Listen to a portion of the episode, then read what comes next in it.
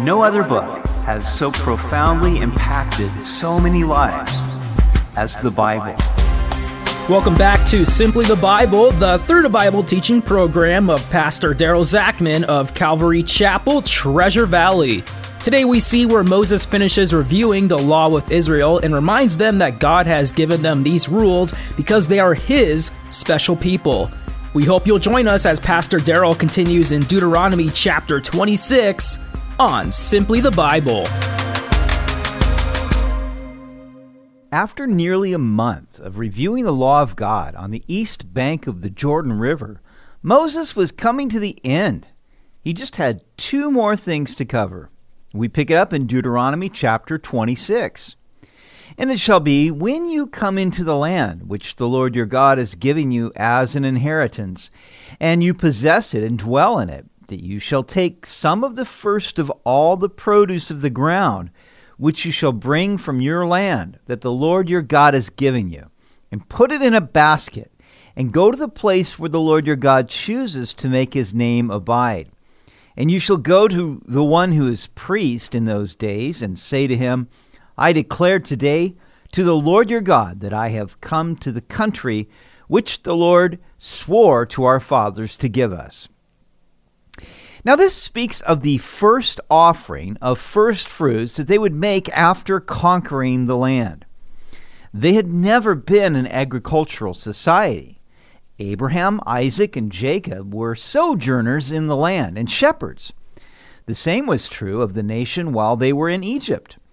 For their entire history, since Abraham left Ur of the Chaldeans, they had never owned their own land. Now they would be given the land of Canaan as their everlasting possession. When they gathered the first fruits of their first harvest, they would put some of it in a basket and present it to the priest at the place where the Lord would put his name. Initially, this would be Shiloh. Next, they would declare that they had come into the land that God had promised to their fathers to give them. Verse 4 then the priest shall take the basket out of your hand and set it down before the altar of the Lord your God.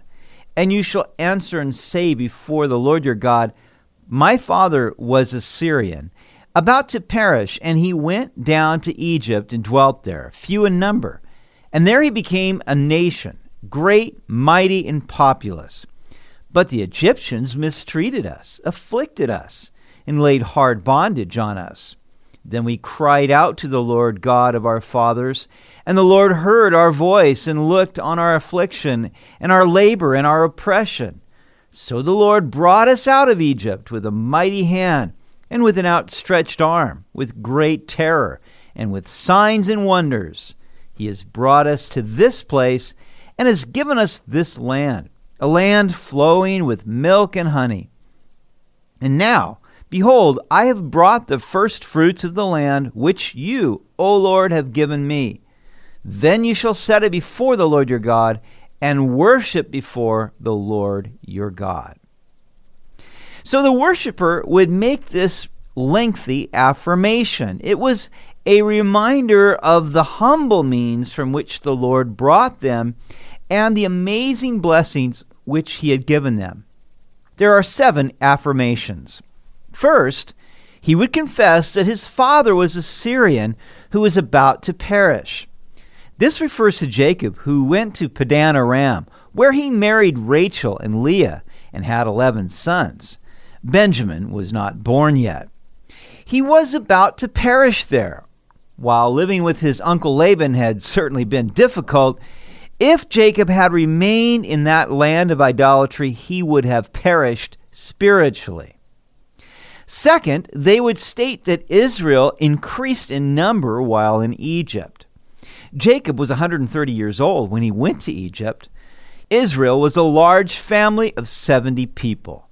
But 430 years later, they came out as a nation of 2 to 3 million people. Third, he would affirm that the Egyptians mistreated them and laid hard bondage upon them. Later, while they were in the wilderness, the children of Israel looked back to Egypt, remembering the meat, garlic, and leeks, but forgetting this bitter bondage that they were in. For Christians, Egypt is a picture of the old life in the world. And sometimes we look back to those days before our conversion, remembering the so called fun, but forgetting the bondage, the fear, the sorrow, and anxiety. Fourth, he would declare that they cried out to God, and he heard their voice and looked on their affliction. God hears the cry of his people who are in pain. We need to remember that so that we will always pray to the Lord and never lose heart. Fifth, he would confess that God delivered them from Egypt with a mighty hand and outstretched arm. God often reminded them of this fact. Likewise, we should often remind ourselves of all that God did to deliver us from our sins and our empty way of life. Sixth, he would affirm that God had given them this land of milk and honey. It was great for grazing livestock, the milk, and the bees pollinated their fruit, the honey. Likewise, let us consider the many blessings God has given to us in this new life in Christ. He blesses us with employment and makes our families fruitful. He fills us with joy in His presence. Seventh, he would state that he had brought the first fruits of the land the Lord had given him. Now, the first fruits were just the beginning of the harvest and anticipating a much greater harvest to come. But it was also a time of gladness.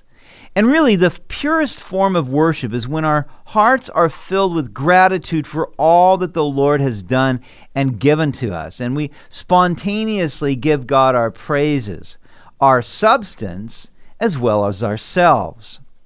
Verse 11 So you shall rejoice in every good thing which the Lord your God has given to you, and your house, you and the Levite and the stranger who is among you. How often God tells his people in the scripture to rejoice.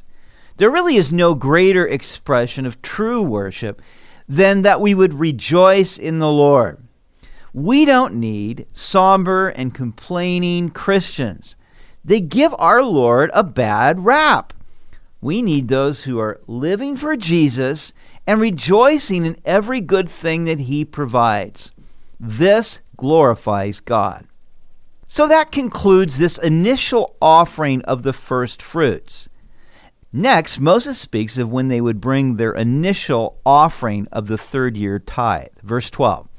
When you have finished laying aside all the tithe of your increase in the third year, the year of tithing, and have given it to the Levite, the stranger, the fatherless, and the widow, so that they may eat within your gates and be filled, then you shall say before the Lord your God, I have removed the holy tithe from my house, and also have given them to the Levite, the stranger, the fatherless, and the widow, according to all your commandments, which you have commanded me I have not transgressed your commandments, nor have I forgotten them. I have not eaten any of it when in mourning, nor have I removed any of it for an unclean use, nor given any of it for the dead. I have obeyed the voice of the Lord my God, and have done according to all that you have commanded me. Look down from your holy habitation from heaven, and bless your people Israel and the land which you have given us just as you swore to our fathers, a land flowing with milk and honey. Now, each year they would set aside a tenth of their increase and bring it to the Levites in the place that God would choose.